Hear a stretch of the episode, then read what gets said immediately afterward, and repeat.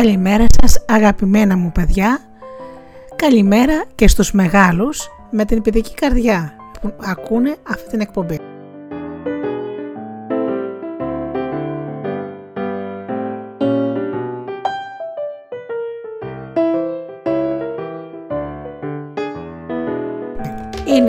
Εκπομπή Φωτεινά Καλημεράκια με τη Γεωργία και τη Γεωργία Αγγελή στο μικρόφωνο η καλημέρα μου σε όλους εσάς με ένα παραμύθι, ένα ποίημα, ένα παιχνίδι της γειτονιάς, ένα παλιό επάγγελμα που ήταν τα παλιά τα χρόνια, είναι η νέα ενότητα και φυσικά τραγούδια.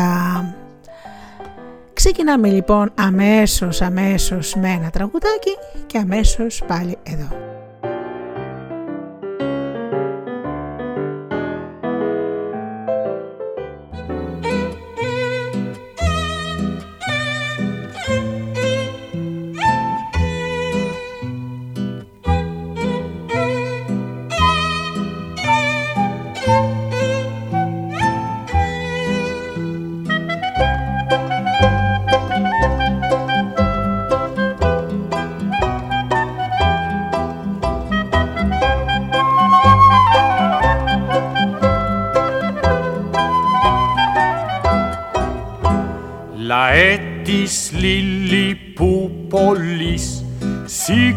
Σε πια παντιέρα με το χαρχούδα δήμαρχο.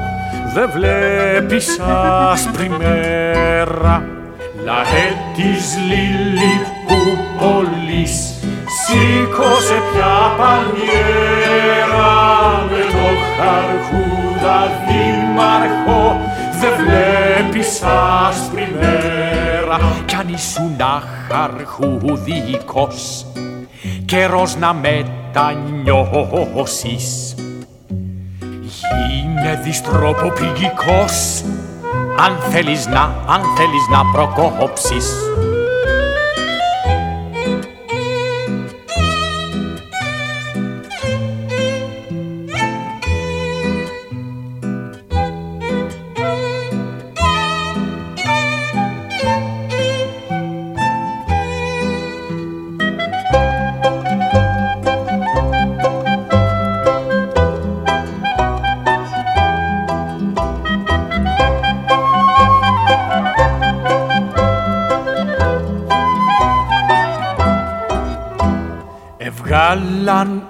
χαρχούδικη δήμαρχο το χαρχούδα και τη ζωή μας κυβερνά μια αρκούδο πεταλούδα. Εβγάλαν οι χαρχούδικοι δήμαρχο το χαρχούδα και τη ζωή μας κυβερνά μια αρκούδο πεταλούδα όμως τις άλλες εκλογές η ρόδα θα γυρίσει. Κι όλοι οι λίλοι που πολύ εμένα θα, εμένα θα ψηφίσει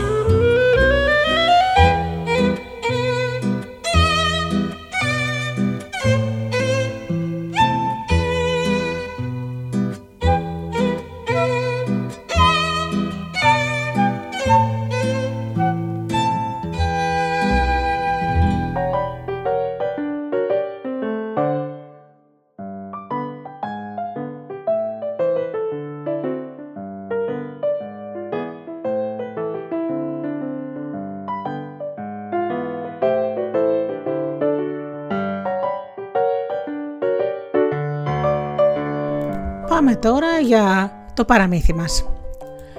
Ο Χρυσός Ποταμός Είναι από τη Γερμανία το παραμύθι. Μια φορά και ένα καιρό σε μια υπέροχη κοιλάδα ζούσαν τρία αδέλφια, ο Χάνς, ο Σβάρτς και ο Γκλουκ. Η κοιλάδα που την έλεγαν κοιλάδα των θησαυρών ήταν πολύ όμορφη και πλούσια σε καρπούς. Από την άλλη μεριά του βουνού, ένας επιβλητικός καταράκτης έπεφτε με θόρυβο από ψηλά και όταν βασίλευε ο ήλιος, χρήσιζε τόσο ωραία το νερό που ο καταράκτης είχε ονομαστεί ο Χρυσός Ποταμός. Από τα, τρία, από τα τρία αδέρφια, μόνο ένας, ο μικρότερος, ήταν καλός. Οι άλλοι δύο ήταν πολύ σκληροί, κακομεταχειριζόταν τους εργάτες τους και τους γύρω κατοίκου, αλλά πιο πολύ τον Γκλουγκ. Μια μέρα ο βασιλιάς των ανέμων αποφάσισε να τους τιμωρήσει και έστειλε μεγάλη ξηρασία στην κοιλάδα έτσι που καταστράφηκε τελείως. Τα τρία αδέλφια δεν μπορούσαν πια να ζήσουν εκεί και μεταφέρθηκαν από την πλευρά του Χρυσού ποταμού. Ο Χάνς και ο Σβάρτς τριγύριζαν όλη μέρα και άφηναν στο σπίτι τον Γκλουκ να δουλεύει για, τους όλου, για όλο τον κόσμο και για τους ίδιους. Ενώ εκείνοι ξόδευαν τα χρήματά τους εδώ και εκεί. Στο τέλο δεν είχε μείνει παρά μόνο το χρυσό ταμπούρλο του Γκλουκ που ήθελαν να το λιώσουν και αυτό και να το πουλήσουν για χρυσάφι. Το έριξαν λοιπόν μια μέρα στο καζάνι, άναψαν φωτιά για να λιώσει και άφησαν τον Γκλουκ να κλαίει. Ο Γκλουκ ήταν παρηγόρητος και ξαφνικά όταν όπως θαύμαζε τον χρυσό ποταμό από το παράθυρο, άκουσε μια κλαψιάρικη μεταλλική φωνή να έρχεται από το καζάνι. Βγάλαμε από εδώ, βράζω, τάχασε ο Γκλουκ. Έριξε μια ματιά και είδε ότι το ταμπούρλο είχε λιώσει. Άρχισε να το κουνάει σιγά σιγά και τότε είδε ένα αστείο ανθρωπάκι, έναν άνω ολόχρυσο να βγαίνει από το καζάνι. Είμαι βασιλιάς του Χρυσού Ποταμού, του λέει, και έχω να σου πω κάτι πολύ σπουδαίο. Αν κάποιος καταφέρει να σκαρφαλώσει ψηλά στο μεγάλο βουνό, όπου αρχίζει η χαράλτρα και ρίξει από εκεί τρεις ταγόνε μαγεμένο νερό, τότε όλος ο καταράκτης θα μεταβληθεί σε χρυσάφι. Μόνο μια φορά όμως μπορεί να δοκιμάσει και αν το νερό δεν είναι μαγεμένο θα γίνει ο ίδιος μια μαύρη πέτρα. Αυτά είπε ο Νάνο και εξαφανίστηκε πάλι στη φωτιά. Όταν γύρισαν τα αδέρφια του Γκλουκ και έμαθαν τι είχε γίνει, άρχισαν να τσακώνονται ποιος θα ξεκινήσει πρώτος για το βουνό. Τελικά ο Χάνς, ο πιο δυνατός, πήγε να ζητήσει νερό από τη μάγισσα. Η μάγισσα όμως δεν του έδωσε γιατί ήταν κακός και ο Χάνς έκλεψε ένα μπουκαλάκι. Έπειτα πήρε το, μαζί του το ψωμί και το κρασί και ξεκίνησε. Καθώς καρφάλωνε, συνάντησε ένα τεράστιο παγετώνα που γλιστρούσε. Με μεγάλους κόπους κατάφερε να τον περάσει. Πιο πέρα τον περίμεναν μερικοί πανίψιλοι βράχοι που έκαιγαν από τον ήλιο και δεν υπήρχε ίχνος και άστρη γύρω. Αισθανόταν τόσο κουρασμένος που έβγαλε να πιει νερό όταν ένιωσε κάτι να σαλεύει στα πόδια του. Ένα σκελάκι σερνόταν στο δρόμο έτοιμο να πεθάνει από τη δίψα. Ο Χάν το προσπέρασε με μία κλωτσιά. Ύστερα από μία ώρα είχε κουραστεί ακόμα περισσότερο και το ανέβασμα γινόταν όλο και πιο δύσκολο. Σε μια στιγμή δίψασε και καθώς έβγαλε να πιει, είδε ένα παιδάκι καθισμένο στο βράχο που διψούσε πάρα πολύ και του ζήτησε νερό. Δεν έδωσε πάλι σημασία και προχώρησε. Πιο εκεί συνάντησε ένα γέρο που του ζήτησε νερό. Αδιαφόρησε ξανά. Στο μεταξύ ο ουρανός είχε σκοτεινιάσει. Φτάνοντας δίπλα και ψηλά στον καταράκτη, ήπια το υπόλοιπο νερό και έριξε το μπουκαλάκι στη χαράδρα. Την ίδια στιγμή όμως ακούστηκε ένας δυνατός κρότος και ο Χάνε καταρκύλησε στους βράχους και έγινε μία μαύρη πέτρα. Ύστερα από λίγες μέρες ο Σβάρτς ξεκίνησε και αυτός για την περιπέτεια αγόρασε μαγειμένο νερό από την κακιά μάγισσα και άρχισε να σκαρφαλώνει. Στο δρόμο συνάντησε τις ίδιες φοβερές δυσκολίες με τον αδελφό του, και κάθε ώρα που έβγαζε να πει παρουσιαζόταν μπροστά του και κάποιος διψασμένος. Δεν έδινε, δεν έδινε όμως καμία σημασία και συνέχιζε. Έτσι έφτασε στον καταράκτη, αλλά μαζί με τον μπουκαλάκι του σοριάστηκε και εκείνο στην χαράδρα και σε λίγο είχε γίνει μια μαύρη πέτρα που κόλλησε δίπλα στην άλλη. Ο Γκλουκ περίμενε αρκετές μέρες και στο τέλος αποφάσισε να δοκιμάσει και αυτό στην τύχη του. Η μάγισσα του έδωσε αμέσως νερό και ξεκίνησε. Το σκαρφάλωμα όμως ήταν πολύ δύσκολο για αυτόν γιατί ήταν αδύνατος. Όλη την ώρα έπεφτε, αλλά σηκωνόταν και συνέχιζε τον δρόμο του. Κάποια στιγμή που ήταν κατάκοπος, είδε ένα γέρο πολύ διψασμένο που ζητούσε να πιει, και ο Γκλουκ του έδωσε παρακαλώντας να το αφήσει λίγο. Ο γέρος ήπια το μισό ο Γκλουκ συνέχισε τον δρόμο του και πιο κάτω ήταν το παιδάκι.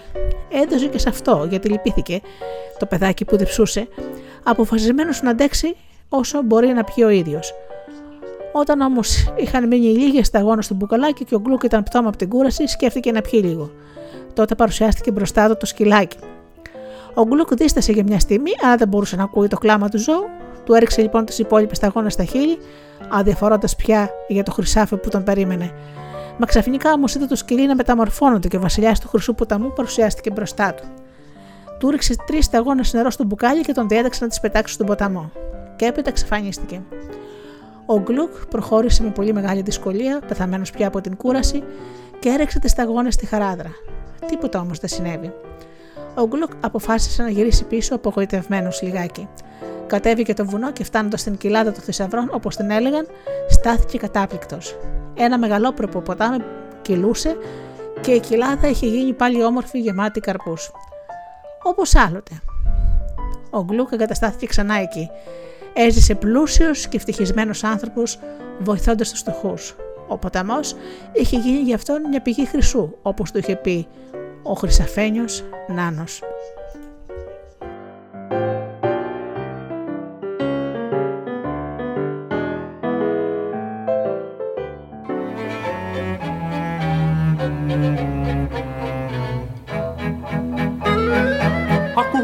Περνάει από το δρόμο μεταξύ.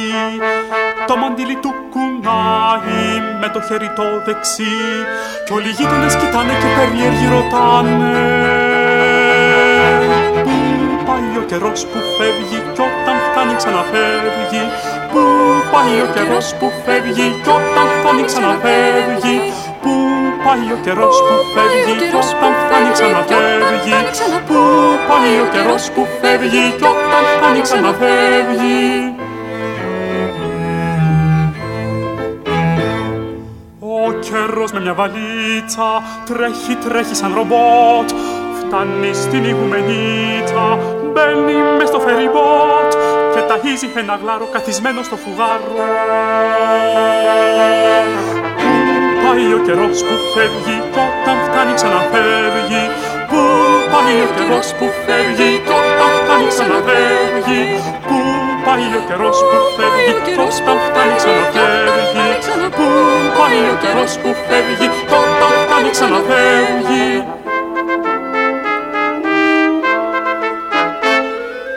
Ο καιρός σε μια καμπάνα κατά λάθος κουτουλά χάνει δέκα αεροπλάνα και στον ουρανό ψηλά ο καιρός πετάει καβάλα σε μια ξύλινη κουτάλα.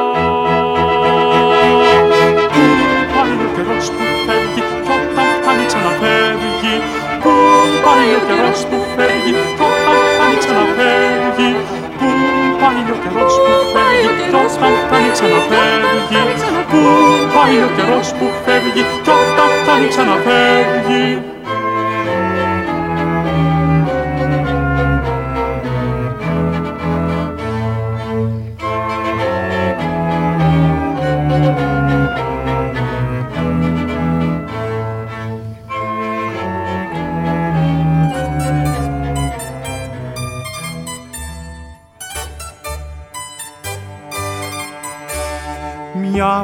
Μια βράδια στο πόρτο λίλι στα δρομάκια τα παλιά αντίχησανε κιθάρες, μαντολίνα και βιολιά κι όλοι οι παιδικοί μου φίλοι μια βραδιά στο πορτολίλι κάνανε μαζί βαρκάδα στη μεγάλη φεγγαράδα.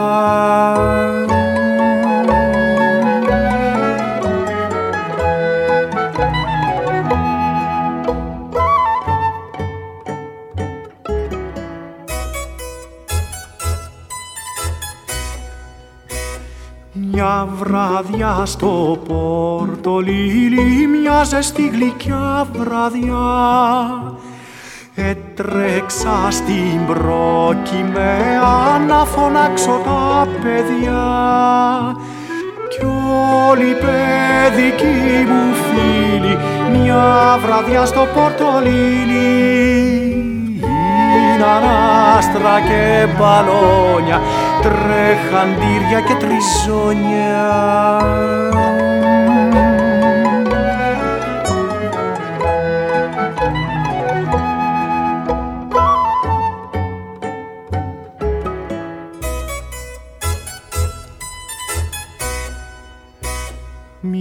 μια βραδιά στο πόρτο λίλι στα δρομάκια τα παλιά αντυχήσανε κιθάρες, μαντολίνα και βιολιά.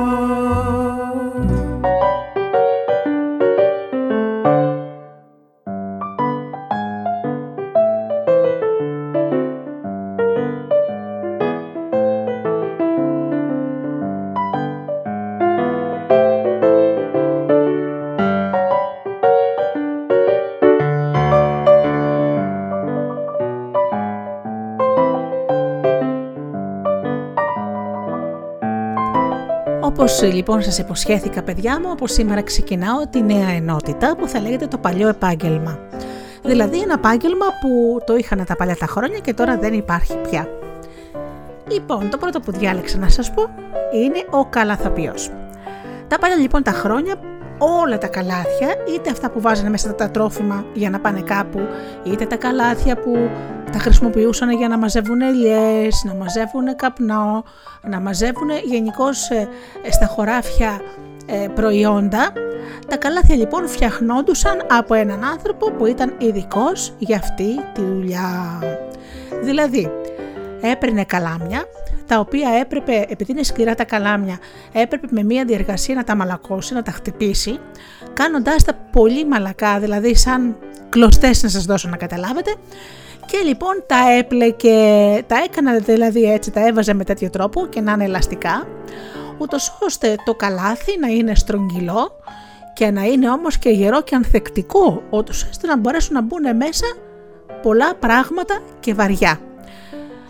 Αν πρόκειται για μικρό καλαθάκι που μπαίνουν τρόφιμα, δεν χρειαζόταν, ε, δεν χρειαζόταν να είναι πολύ μεγάλο το βάρος, όμως ήταν γερό και ανθεκτικό και μάλιστα αυτά τα καλαθάκια κρατούσαν χρόνια, δηλαδή μπορεί να τα έχει μια οικογένεια χρόνια. Όσον αφορά λοιπόν τα καλάθια που γεμίζανε μέσα φρούτα, λαχανικά όπως σας είπα, ελιές, σπαρτά, τα πάντα, τα κάνανε τόσο πολύ γερά που μάλιστα θα μπορούσε και να καθίσει και ένας άνθρωπος μέσα και να τον σηκώσουν.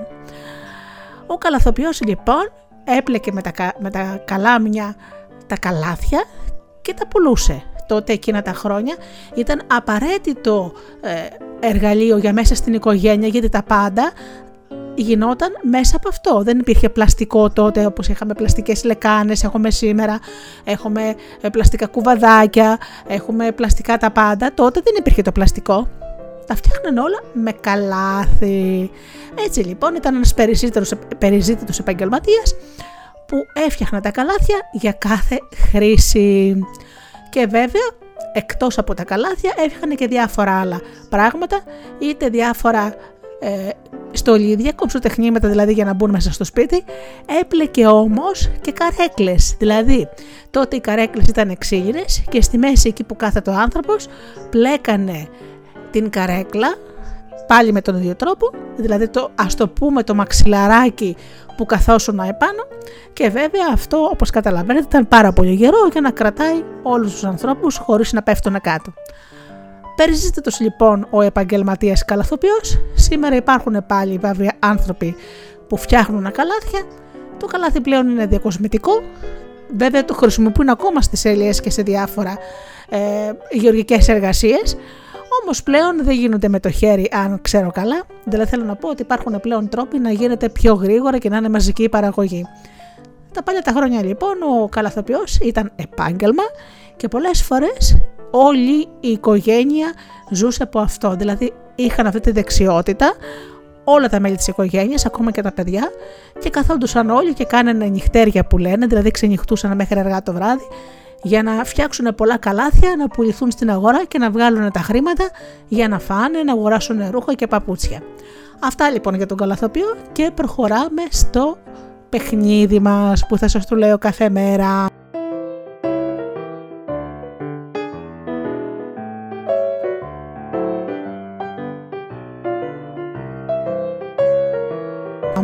Δεν ξέρω αν σας έχω πει για τα σκλαβάκια, είναι ένα παιχνίδι που παίζεται με πολλά παιδιά ε, όμως πρέπει να είναι μεγάλα, δηλαδή τα μικρά παιδιά ας πούμε μπορεί ή να χτυπήσουν ή να πάθουν κάτι.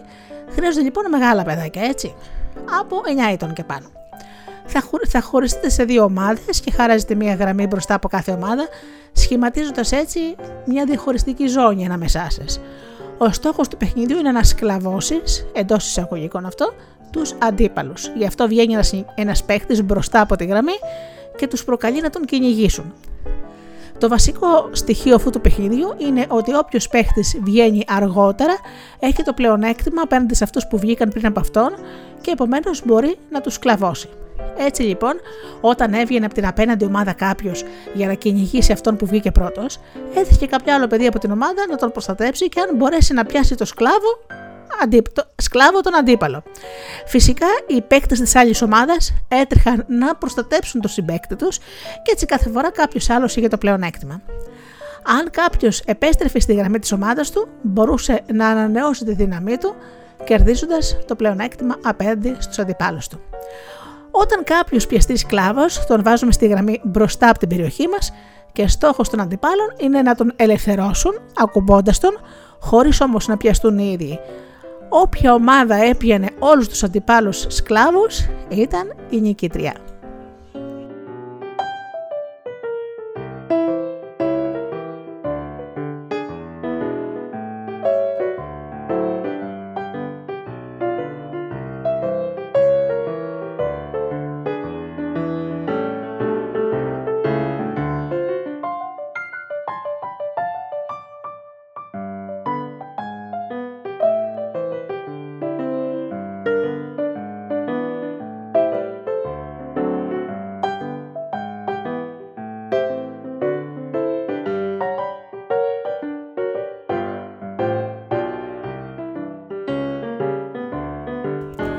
Και τώρα θα σας πω μερικά στιχάκια της Μαρίας Πολυδούρη που είναι επίσης μια μεγάλη ποιήτρια. Λέει λοιπόν «Πού να σε, τι να απόμεινε από σένα το ζητήσω, πού είναι το στερνό μου αυτό αγαθό; Ω δεν μπορεί μια ολόκληρη ζωή γι' αυτό να ζήσω και μάτια κα, καρτερώντας να χαθώ. Άνοιξη, ο ήλιος χρυσαφιού πλημμύρα, μάγια μοίρα παντού και σ' αγαπώ, σε καρτερώ. Βραδίνεις και υποψιάζομαι, ζηλεύω, δεν σου πήρα όλη σου της ψυχής στο θησαυρό. Τα λόγια σου, ό, τα λόγια σου μια υπόσχεση που καίει, μια υπόσχεση που αργεί πολύ να έρθει. Τα ακούω παντού, δεν πάβουνε. Μέσα τους κάτι κλαίει, μέσα τους τρέμει η αγάπη σου, προτού μοιραία χαθεί. Τα λόγια σου με μέθησαν τη μέθη του θανάτου και ακόμα δεν εσύγασαν, μιλούν και με τρελαίνουν, με μεθούν, με φέρουν πιο σημά σου, ενώ πιο ακαταμάχητοι στην ύπαρξη καλούν.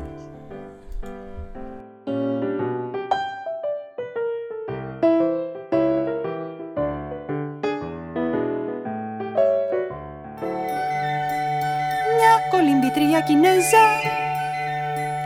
δίνει βουτιά στη μαγιονέζα και κολυμπάει σαν δελφίνι με κίτρινο μαγιά μπικίνι. Χτύπα τα πόδια σου Κινέζα για να μην κόψει μαγιονέζα. Χτύπα τα πόδια σου Κινέζα για να μην κόψει μαγιονέζα. Ένα βαπόρι που σφυρίζει Όλη τη μαγιονέζα σκίζει. Και μπαμπαμπα με δυο κανόνια Πετάει κίτρινα πεπόνια Τυρί κασέρι φέτες φέτες Και χρυσαφένιες ομελέτες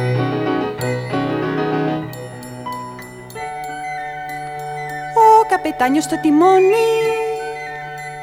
Τρώει μια φλούδα από λεμόνι Και μόλις βλέπει την Κινέζα Πέφτει και αυτό στη μαγιονέζα. Και η μαγιονέζα ξεχυλίζει και όλο τον κόσμο πλημμυρίζει. Και η μαγιονέζα ξεχυλίζει και όλο τον κόσμο πλημμυρίζει. Άφονται κίτρινα τα σπίτια Κι ο ουρανός με τα σπουργίτια Βάφονται κίτρινα τα τζάμια οι θάλασσες και τα ποτάμια. Βάφονται κι όλα τα λιθρίνια Κίτρινα σαν τα καναρίνια. Τσιν τσαν τσον λέει η Κινέζα Που κολύμπα στη μαγιονέζα. Και απ' την πολίτη στην τρομάρα Χάνει τη μια της αγιονάρα. Χτύπα τα πόδια σου Κινέζα Για να μην κόψει μαγιονέζα. Χτύπα τα πόδια σου Κινέζα για να μην κόψει μαγιονέζα Χτύπα τα πόδια σου Κινέζα. Για να μην κόψει μαγιονέζα Χτύπα τα πόδια σου Κινέζα.